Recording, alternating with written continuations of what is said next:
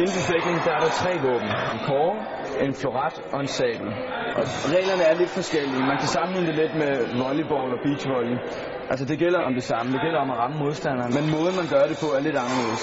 På kåre, som er det tungeste våben og det største våben, der gælder det bare om at ramme først. Og det er fuldstændig ligegyldigt, hvor man rammer. Det må være overalt på kroppen, fra storetåen til hovedet eller i masken. Spidsen den skal trykkes ind med 750 gram. Så har man ramt. Floret, det er lidt det samme. Der gælder det naturligvis også om at ramme, og man skal ramme med 500 gram. Den er lidt lettere. Men der må man kun ramme på torso. Og derudover så skal man også have angrebsretten, og det vil sige, at man skal starte angrebet for at få lov at få pointet. Og så er det ligegyldigt, om han også bliver ramt. Hvis det er ham, der har angrebsretten, så er det også ham, der får pointet.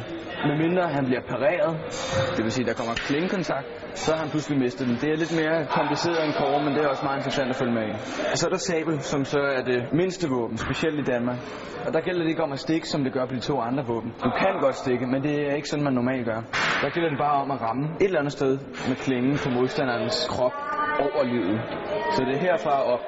På sabel, der gælder det også om at have angrebsretten, men angrebsretsreglerne er en lille smule mere sofistikerede, end de er for floret. Hvis du trækker armen tilbage bare et øjeblik, så har du så mistet din angrebsret.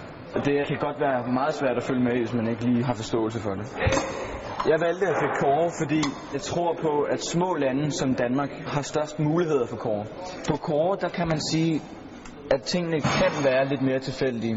I en direkte udslagningskamp, der fik man til 15 point, og det er jo faktisk ikke særlig meget. Det er overstået på, på 10 minutter, så tilfældighederne er der. Det er lidt noget, noget andet på både floret og sabel, fordi du skal ind og have angrebsretten, og den er ikke nem at få. Men på kår kan man være heldig at få et point. Og det er der mange af de øh, mindre nationer, der har slået sig an på. Man kan opbygge gode fægter i små lande, fordi det er ikke så svært at komme ind på. Altså, reglerne er jo ret enkle. Det gælder bare om at ramme, og det gælder om at ramme først. Og så var der så den der tilfældighedsfaktor, som tiltaler mig, fordi selvom man ikke skulle være verdens bedste, så har man stadig mulighed, muligheden for at have en helt abnorm god dag, og så alligevel komme langt.